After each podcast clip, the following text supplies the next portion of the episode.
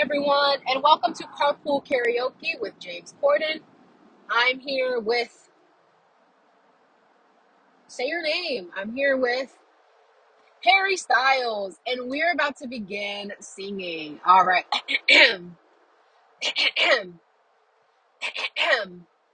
oh, you're not Harry Styles? You look a little bit like him. Oh, you're Timothy Chalamet? Chalamet? Chalamet? Did I say that right? Can I just call you Tim? Okay. So we're here with Tim. Um, he's not Harry Styles, although he does have the, you know, beautiful eyes, brown hair that's typical of what fangirls fangirl after. so, you know, uh, so giving very much similar to Tom Holland, giving very much similar to Harry Styles. Okay. So this is Tim, Timmy, if you will. Um, he's here with us for car- carpool karaoke. Give us a little rendition. Give us a little A and B selection, if you will. Um, oh, you're shy? Oh, you don't want to sing? Okay, all right. Well, that's it on that. Um, hi everyone. uh, I'm really enjoying these intros now. Like, I'm really enjoying exploring funny ways of doing things. And that was all made up, guys. That was all off the top of my dome. Ugh, I'm so funny. I'm so funny. Anywho, welcome to my podcast. Uh, hello. Today we're going to be talking about the book Dune. And you may be wondering, why did I specifically say that Timothy Chalamet? I think it's Chalamet. I want to say it's Chalamet. Timothy Chalamet, my boy Timmy. Why was he a part of that introduction? You may ask. Well, guess what? He's in the movie Dune.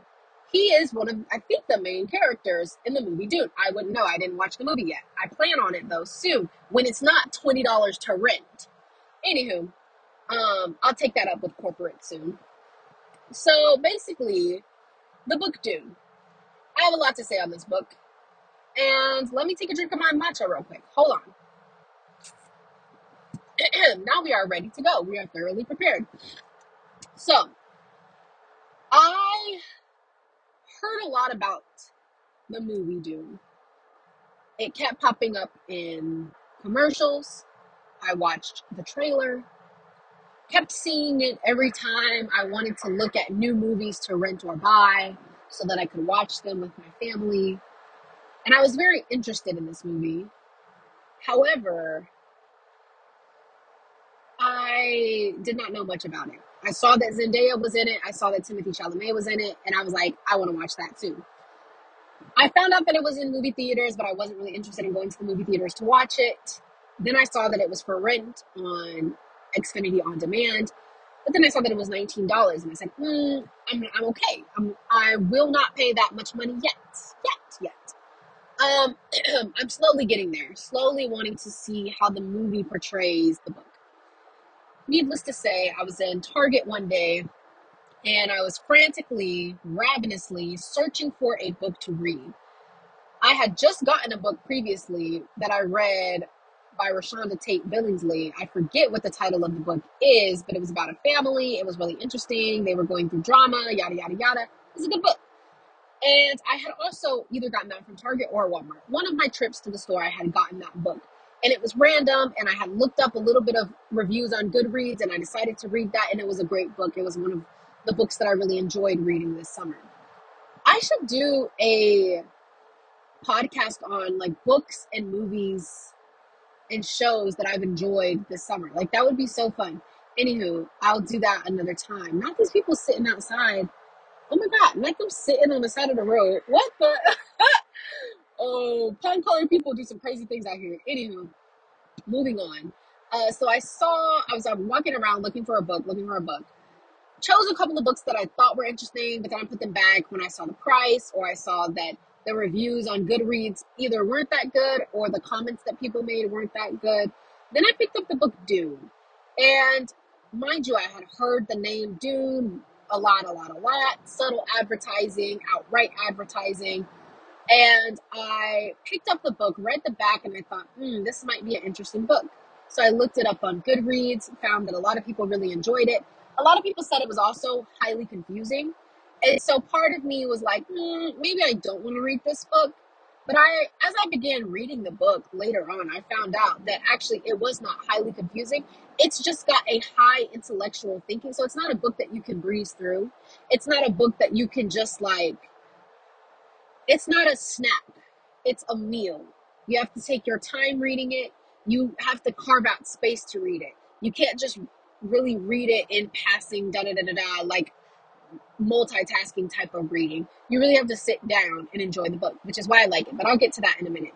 So I pick up the book, saw that it was $14. I said, what a steal. Grabbed the book, checked it out, left. As I began reading this book, I found myself falling deeply in love with the book itself and with the writer. And let me tell you, this book, I don't know why I feel like I'm about to cry, getting teared up. Is my period coming on? Like, I didn't know I felt this deeply about this book. It's really not that deep. Hannah, calm down. First of all, breathe in, breathe out, drink some matcha real quick. Okay, that was weird. It was like a sudden onset of like tears about to flood my, my little eye sockets. And I was like, whoa, we gotta calm that down. But needless to say, this book has been highly inspirational and it has been highly impactful for me. I never knew how much I would love a book until I read this book. I really love books that are high in literacy levels. I love books that feel like I should be reading this in an English class. And so, books like um, The Scarlet Letter, books like The Great Gatsby, um, what's that called? I'm forgetting the book with Piggy. I don't even remember the name of it. I don't even remember the name of it. I'm not even gonna go there. Um, but various books that I read, Frankenstein, books like that that I've read in my literature classes and my English classes, various Shakespeare, you know, plays and stuff like that. I love those type of books. They're so fascinating to me. Um, and I love the way that they're written specifically. And I think that's why I enjoy them so much, is because for me, I am a language person, a language enthusiast, if you will. I enjoy reading, I enjoy writing, I enjoy speaking language. I enjoy learning new languages, learning new words, learning the etymology of words I already know. I love learning about the history of language and how things developed. I love learning more about story structure and grammar and how to correctly put things together. I love that type of stuff. I eat that up. Okay, I do. I eat that up.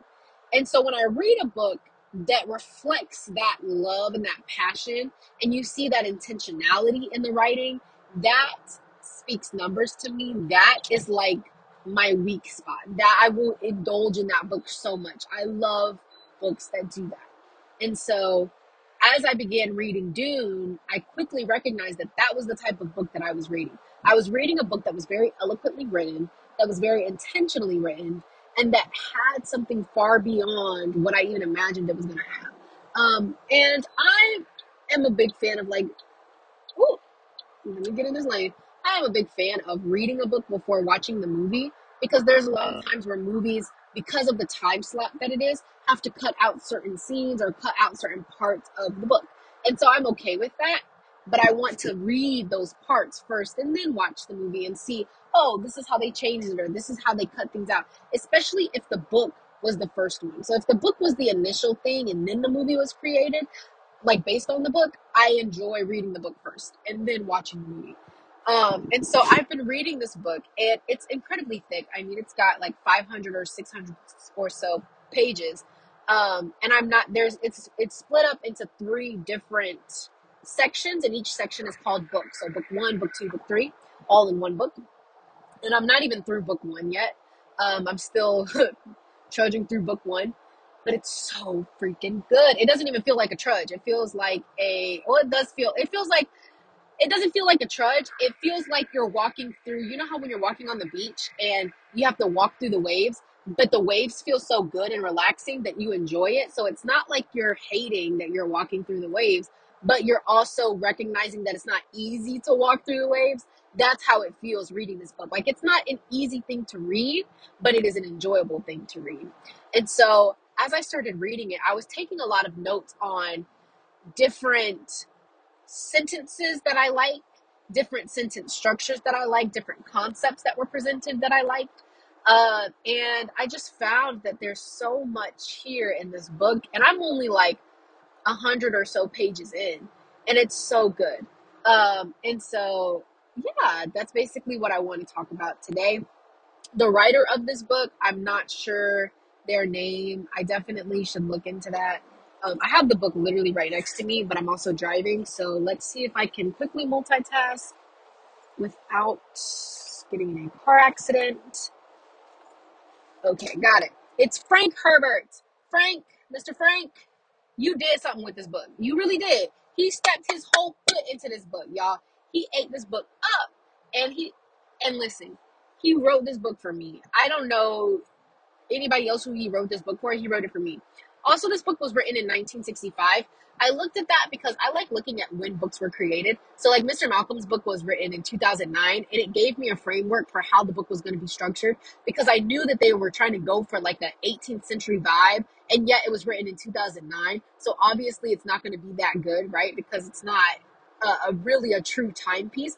And so, but this being written in 1965 made me understand why people thought this book was so hard to read. Because if you're not used to reading literature that is high in vocabulary, that is high in like syntax structure, and that has very intentional like development of sentences and storylines and stuff like that, you can easily get lost. And if you don't have a high comprehension level, of what you're reading, like if you're able to read words but you don't really comprehend what you're reading, um, then it's difficult, especially if you don't go back and read. And that's something that I've learned a lot as a reader is that you really have to go back and read. If you don't remember something or if you forget something or you don't know what you just read, go back and reread it because that'll help you so much. And there are certain points where I don't understand something specifically. I don't understand a specific scene or whatever, but I keep reading because I don't have to understand every scene in order to know what's going on. So I'll go back and reread it. And if I still don't really get it, I just move on and keep going because I get the general gist of what's going on. And that's all you really need is the general gist of understanding what's happening in the book um, in order to keep going. And so, yeah, basically, this book has a couple of characters. It has Bene Gesserit. Um, I forgot her name. Jessica, I think is her name. She's a Bene Gesserit, which is like a type of like a type of like it's a I don't even know how to explain it. Honestly, I don't want to go through all the characters and character analysis and all that stuff like that right now. I don't really feel like that because I just did that with all the other things I've done. What I really want to talk about specifically in this podcast right now, this episode, is I want to talk about the syntax structure. Maybe one day I'll come back and talk about the characters and the setting and all of that stuff like that. But right now, I just want to talk about the syntax structure because that's what I'm really in love with. I am in love with the way that Frank Herbert has actually written this. I am in love with his choice of words. I am in love with the actual way that he writes things. So typically, when writers write, they use a lot of words and they use a lot of filler words such as and, and in some cases, and is a great word to use to connect two sentences, but in other cases, it simply is a filler word. Something that I saw that Frank Herbert does differently is he will write part of a sentence put a comma and then write the rest of the sentence and not use the word and because he recognizes that the comma is the word and. And so there will be so many situations in which he'll say a sentence and, and it doesn't have the word and in it and you're a little bit confused and you're like, how did we jump to this? But it's like the way that he writes it. Let me see if I can find let me see if I can find um I don't even know.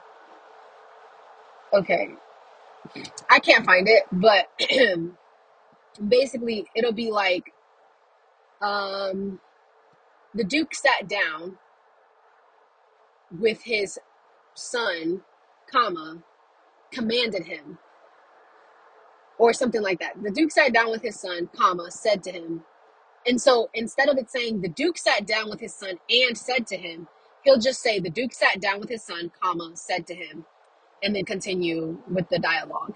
And I like that because it shows that you don't have to have a bunch of words.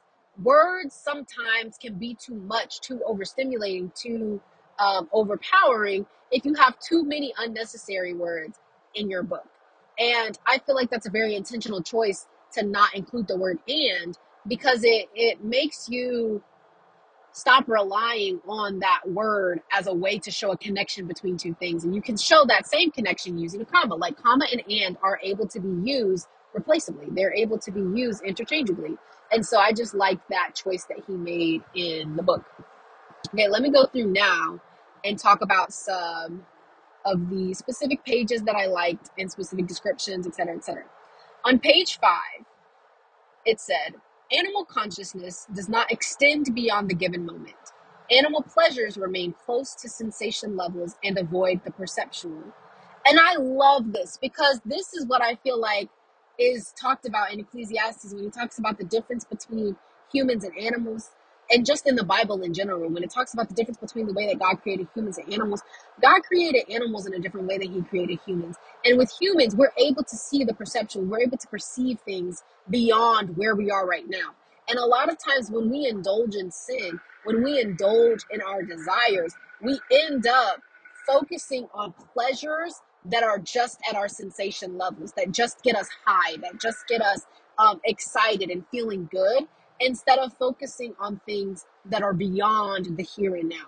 And that's what animals don't really focus on. Animals focus on what do I need right now? What sensations do I need right now? I'm hungry, I need to eat. I need to pee, I'm gonna go pee. And so it's focused on those senses and those sensations of the present moment, not necessarily focusing on beyond that moment, right? And so animals don't plan. They don't like plan ahead in the future. You know what I mean? Of course, they plan how to kill their prey and stuff like that. Like they they attack and all stuff like that, but they don't plan for the future.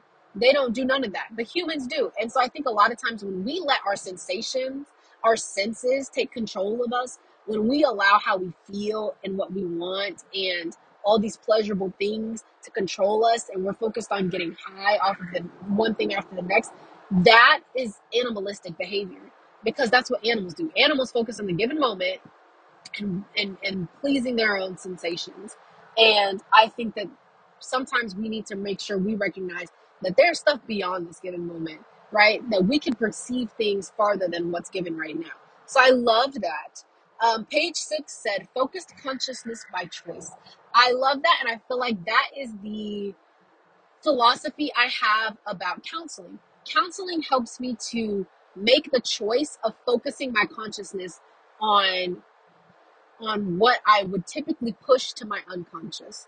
And I think that's where people make the mistake is they feel like, "Oh, you shouldn't go to counseling because, you know, you just need to depend on God." Yes, you should depend on God. But what's great about counseling is it brings to your conscious, to the forefront of your mind, a lot of things that you typically repress or don't think about. So even in your time with God, you may not be thinking about these things that you could be thinking about had you had counseling, right? A lot of the things that we tend to repress, emotions, thoughts, experience that we tend to just push down arise when we are focusing our consciousness on those things. And so I loved that. Focused consciousness by choice lets me know I'm focusing my brain, my mental energy on this thing, bringing it to the forefront instead of pressing it back or pushing it back. And so that's one of my favorite lines in the book. The next line in the book that I liked was on page 12, where it says, Hope clouds observation. Period. Period. Period. Period. Hope really does cloud observation. How can you observe a situation? Um, oh, somebody about to get in an accident. How can you observe a situation objectively without if you have so much hope? And I think of hope sometimes as expectation too. Like expectation and hope can sometimes be um, interchangeable or kind of correlated. And so when you have all these expectations, all these hopes of what something's going to be or what someone is going to be, then it clouds your observation of that person. It clouds what you can actually physically see of that person. For example, if I go on a date and I have the expectation of it being this, that, and the third, it's going to cloud my observation. It's going to cloud what I'm able to see and note from this person. And so, like when I went um, to hang out with one person um, the other day, I had no hopes, no expectations for anything other than making an acquaintance. And I went in and I observed so much about that person. I observed their insecurities. I and it's like I don't want to put anything on anyone, but I genuinely observed things about that person because I simply listened and I took everything for face value. When I saw that man kept talking about the fact that he always be at the gym and he only likes physical things and he wasn't really an education person and da da da da da, I saw an insecurity there. I saw an insecurity in the fact that he is only sees himself in such a way that he sees himself for his physical strength and not for his mental strength, right? And so those are those are things I picked up on and I observed simply because I was listening and my hope for what I wanted this person to be did not cloud my observation of who that person actually is. And so that my friends is my favorite line. I keep I keep saying these are my favorite lines. All of these are my favorite lines in the book, period. But I, I that is another line that I feel like is true to me and is true to the season I'm in right now. Because a lot of times I meet people or I talk to people or whatever, whatever, and it becomes something where like I get so hopeful, so focused on what I want them to be or what I want things to look like that I don't focus on what actually is presented. And what is actually presented is what I am supposed to observe objectively and take an assessment for myself from that.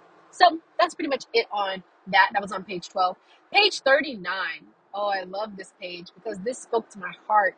It says a good ruler has to learn his world's language, that it's different for every world. The language you don't hear with your ears. Basically, what this is saying is that if you're going to be a ruler, so the Duke of of whatever of Caladan, I think it was what it's called, is moving to a new place. Him and his family are moving to a new place called um, Arrakis, and they are about to kind of you know set up shop, and they're about to to um, kind of rule over this area now. And so they've got new people who've got a new language, who've got a new way of living, new religions, et cetera, et cetera. Or not new to, it's new to the Duke and his family, but it's not new to people who've already had those. And so they've got these legends and they've got these myths and they've got all of this culture that surrounds them. And I love this line because it tells me that like when you are a ruler or a leader, that's how I put it in my mind as a leader more so than a ruler. When you're a leader of anything, you have to learn the language of your people. You have to learn the language of them, not just what's spoken, but the body language. You have to learn the body language, the actual physical language, the cultural language. You have to learn the language of your people. And I realized for my classroom or for any business that I own or run, that is going to be the same thing. I have to learn the language of my people. I have to study them. I have to understand how do you speak? What do you speak? What do you talk about? You know what I mean? Um, how do you operate? What does operating look like for you? What are things that you connect to and don't connect to? What can I tell based on your body language and your posture? How can I sense your emotions through your tonation and stuff like that? And that's something that I got very comfortable with as I was interning at New River. Is I began to note um, the different tonations and the different um, like body languages of my students. And so I could pick up on when they were feeling emotionally drained or when they were feeling certain things. I could pick up on it and, and, and be able to help them in that way because I could sense them, that intuition in them. Um, I could sense that through the intuition in me um, to be able to tell like what's going on with them because I spoke their language, right? Um, and I was able to understand them in ways because I focused on knowing them and knowing how to operate with them. Um, another line that I really like is on page 40, where it says, The mystery of life isn't a problem to solve, but a reality to experience. This is literally becoming the motto of my relationship with God. My relationship with God and all his power and his superior being is not a mystery for me to solve. I'm not supposed to figure out how is God this and how is he that da da da da da. But it's simply a reality to experience. It's a reality for me to say, okay, my God is very mysterious. And he's a being who I do not know nothing about. Well, I know some things about, but not everything, right? I'm not omniscient. I'm not omnipresent. I don't know everything, right? But it's not a mystery for me to solve. It's not something I need to fix. It's not something I need to figure out. And I got to get to the bottom of this. And for me, I'm not a very, uh, not a person who's very big on like theology and knowing everything about everything. I'm okay when I don't know that stuff, right? And so for me, seeing that God is simply a reality to experience in that way, it really invited me into a deeper fellowship with Him because it made me realize I don't have to know everything about God. I don't have to know everything about the way that he works. I just simply need to experience the reality of who he is. And that experience happens through me connecting with him. It happens through me aligning with him. It happens through me listening to him and talking to him, right? Having those conversations. And so I love this line so much. The mystery of life is not a problem to solve but it is simply a reality to experience. That also made me think too about my own life and how there's a lot of problems that happen in life or a lot of things that we can't quite figure out. Like we don't know why this happens or why this is the way that it is. But it made me realize too, I don't have to know why and I don't have to try to figure out why and try to beat myself into getting an answer because you're not going to, right? We don't know all, we don't see all, we don't experience all. And so we're just simply meant to experience the reality that God has given us. And that's that's that's what that's it you know and i love that line so much so you know life life is interesting we don't have to figure everything out though we can simply experience it um, for the reality that it offers um, another line that i really liked was page 84 where it says every experience okay where it says every experience carries its lesson i feel like that's true too i like that line because it tells me that in each experience we have, there's a lesson to be learned. And I like that it says carries its experience. Like it almost personifies your experience as a human being that could literally pick up things and carry it somewhere else, right? And I like that. I like that kind of terminology. I like that syntax. I like the way that the author stru- uh, structured that and kind of metaphorically and figuratively used that language in order to communicate a truth that your re- your experiences really do hold and carry um, your lessons that you need to learn, right? And that's something that I love because I definitely experience that on a day to day basis, where every experience I have teaches me something, and I always learn from my experiences, or I try to at least learn from my experiences. Let me get a drink of water real quick.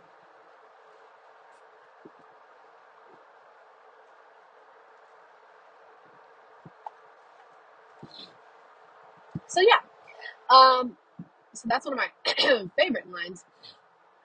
Every experience carries its lesson Um, the next line I love, and this is on page 92, and this is convicting. This line right here felt like Jesus was speaking right to me through this book. It says, The proximity of a desirable thing tempts one to overindulgence. And literally, that's it. you could have left it at that, and I'd, you could have put that one line in the entire book, and I would have been like, man, what a great book. Because that line itself is so true. The proximity to um, what was it? The proximity of a desirable thing tempts one to overindulgence.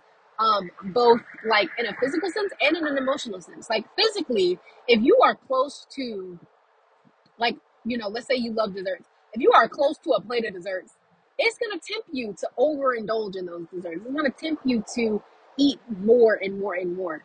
And I think about it even the way that people have structured stores. Like anytime you go to the store, they put these tiny little things right at the checkout so that it tempts you into overindulging. You don't really need a pack of Tic Tacs, but they put it there so you get the pack of Tic Tacs that's almost overindulgent. I would say that is overindulgent because you don't need it, you don't really want it, and yet you get it, right? Because you see it, and you're like, ah, okay, I get it. You know what I mean? Like, and so the the proximity of a desirable thing tempts you to overindulgence. It doesn't mean that that desirable thing is necessarily bad. It just means that the overindulgence of it could be a possible um, hazard, right? I think about it even in the sense of like your phone. If your phone is right next to you while you're laying in bed, it's going to tempt you to be on your phone more than if you put your phone across the room to charge, right? And so for me, I, I started doing this thing, especially after talking with my counselor about it, where she suggested putting my phone in another room. I've done this thing where I literally don't put my phone in my room anymore. I put it outside of my room, which it's also helpful because I don't have a wall right now. Um, but I put it outside of my room to charge and I leave it out there so that it's less of a temptation for me to go on it and spend longer than I need to on it. Because yes, watching YouTube and being on Instagram and all that stuff is great and it's fun and it has its purpose. Overindulging in it and the temptation to overindulge in it is also dangerous and it's not helpful. Um, so yeah, that's pretty much it on that. The descriptions of Gurney on page 102 show exactly why I love this book dearly. Um, and let me actually go to it because I don't know what the descriptions are of him on page 102. So let me head on over there. Mind you, I'm still driving, so I'm trying to be careful. I'm trying to be careful, y'all. Let me uh, And I feel like this is not that important for me to have to look at it, but I will. Okay, it says. Okay, this is what I love. So it says Halleck's wispy blonde hair trailed across barren spots on his head.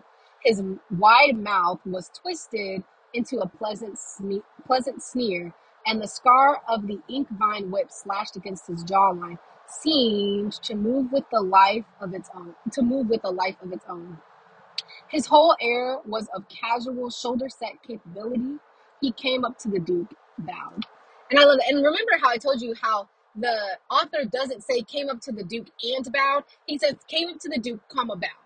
So it reads a little bit weird because we're not used to that in current like modern day literature, but I love it. And so the even the phrasing of the way that he describes this person, that the wispy parts of his hair are like laid across the barren parts, like that just lets you know this dude is bald and he's got little strings of hair that he's trying to cover up with, right? And I just I love the way that he writes this, the way that he structures the the description of Gurney. And Gurney is one of my favorite characters too in the book. But um he the, way that he structures it is so beautiful. And like I said, that's why I love this author. Because he doesn't just say, Oh, Gurney is a tall guy with brown hair, um, who's balding. Like it's not typical descriptions. It is very much intentional descriptions. It is very much descriptions that are very beautiful, but he also doesn't overdo descriptions. And one thing I've noticed about a lot of modern day books is they overdo descriptions. They spend too long trying to tell you how this character looks. Whereas if you're a good writer, you give us a little bit of how the character looks, enough for us to build a foundation off of, and then we take it from there. The reader themselves actually does a lot of work in dis- in putting in their minds what the character looks like. So as a writer, you don't really have to describe much you just need to describe the framework of the person per se, like give us the basics, and we will build from there. In our minds, we will build an image. And also, you don't have to give all the descriptions at one time. Descriptions can be done throughout. So that way we can see the character in a holistic view and not just at one point in time we're describing all of these characters about characteristics about this character and we're giving you all the information flat out. Like no, you can develop it over time. And I prefer books that develop the characters um, over time.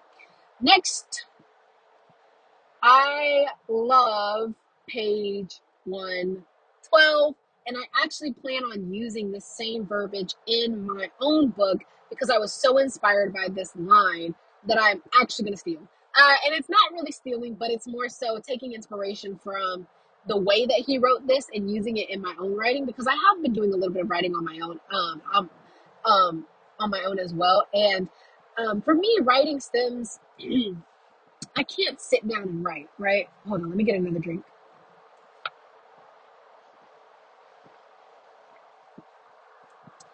I literally cannot just just sit down and write.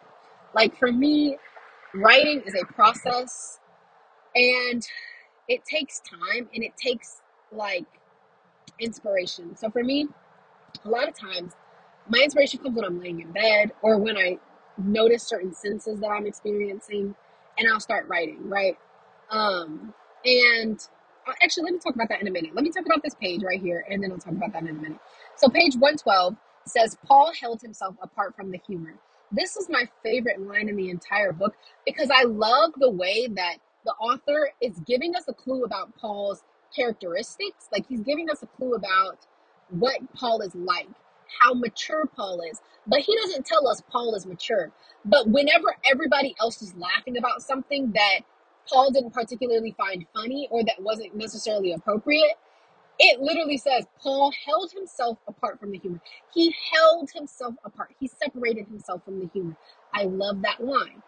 Why do I love that line? Because it subtly gives us an attribute of Paul that Paul is mature, that he is wise beyond his years, um, and that he doesn't feel he has to conform to other people. It gave us all that information about Paul without actually telling us that about Paul. And that's the type of writing I love to see. And I actually just love the phrasing of it too. Held himself apart. it makes me feel like he's got this like air about him where he recognizes when he wants to include himself in something and when he doesn't want to include himself in something. And that is beautiful, beautifully written, my man. Frank Herbert, Frankie, I love you. I love you, dude. Like, I literally love Frank Herbert so much. This book is so freaking good. And I think it's a series. So hopefully, if I finish this book and I still enjoy it as thoroughly as I do right now, I'll read into the next book and the next book and the next book. But as I was saying about my own writing, I'm typically inspired by certain moments. It's certain moments that just trick in my brain, right? So basically, one time I was inspired to write a book about grief whenever I had a friend who passed away and I noticed the grief of all those around me. Um, and so I wrote that book, bam, inspiration, and it just came out, right? Um, I was inspired to write a book about blurting Bert whenever I noticed my students were blurting out too much in class. And so I wrote an entire book on that, or like a little short story on that. Um, and it was dope, right? I love writing, but I cannot just sit down and think of something. Like it has to come from just this random feverish type of writing. Like it's it's so random and I can't predict it and it comes at random times in the day, at random periods. It's just when something I see sparks me, I go. And so last night I was thinking about my trip to the beach because I was writing in my journal about what I experienced and how I enjoyed going to the beach by myself so much.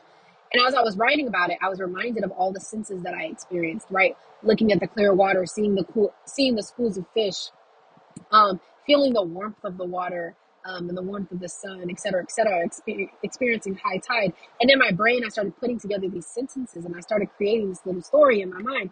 Next thing you know, I'm up and I'm writing this down in my phone and I'm trying to capture as much as I can.